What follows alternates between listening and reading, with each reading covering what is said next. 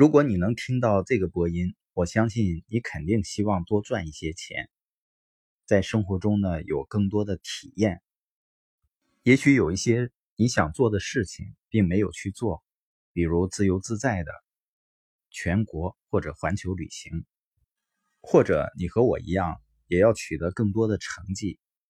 我现在也不年轻了，很多人呢认为我做的还不错，但是我并不满足，我要继续成长。要做一些不一样的事情，但是很多人似乎一直在原地打转。是什么阻挡了你的道路呢？是什么限制了你呢？你知不知道呢？如果你不知道什么限制你，你怎么能消除这些限制呢？在我的一些伙伴身上，包括一些书友身上，我看到了这种限制。因为很多人会表现出来或者表达出来说他能力不够。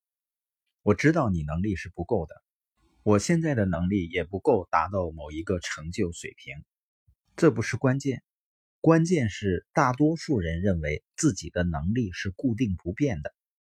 你会听到有人被定为能力高的人，另一个人呢被定性为能力低的人，而你就接受了。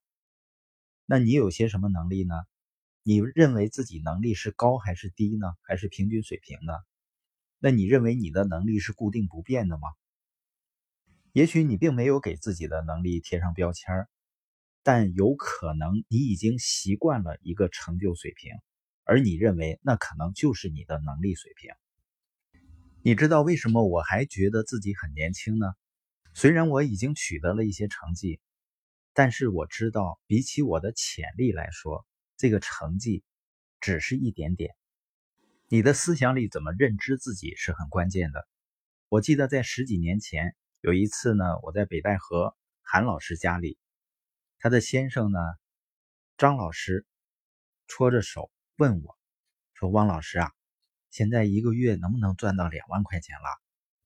我说：“差不多了。”他兴奋的直搓手：“哎呀，两万块钱了，一个月两万块钱了。”当时两万对我对他来说。是一个很让人兴奋的数字，但是如果我就此满意了、满足了，你认为我还会成长吗？那么到了今天，如果有人认为我赚两万块钱，我觉得他是在骂我。当年觉得一个很大的数字，今天呢，我们觉得很小。我举这个例子是想说明什么呢？你也许曾经把赚到一万或者两万。当成一个很大的数字，但我相信，只要你不断的成长，它最终成为你生命中很小的一个数字。我的意思，你的能力不是一成不变的。太多的人一听到“能力”这个词，就认为它是一个极限，他们认为自己的能力是固定不变的。特别是超过一定年龄的时候，他们会放弃能力或潜力可以得到提高的这个想法。他们唯一做的就是努力管理他们认为自己拥有的一些东西。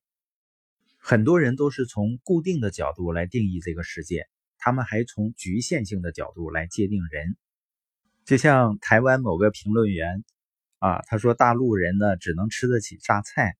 最近呢，一个评论员说大陆的人呢吃不起肉，只能逮那个田里的田鼠来吃。他不知道，很多中国人因为肉吃多了，脂肪率都超标了。所以我们要从可能性的角度来界定我们自己。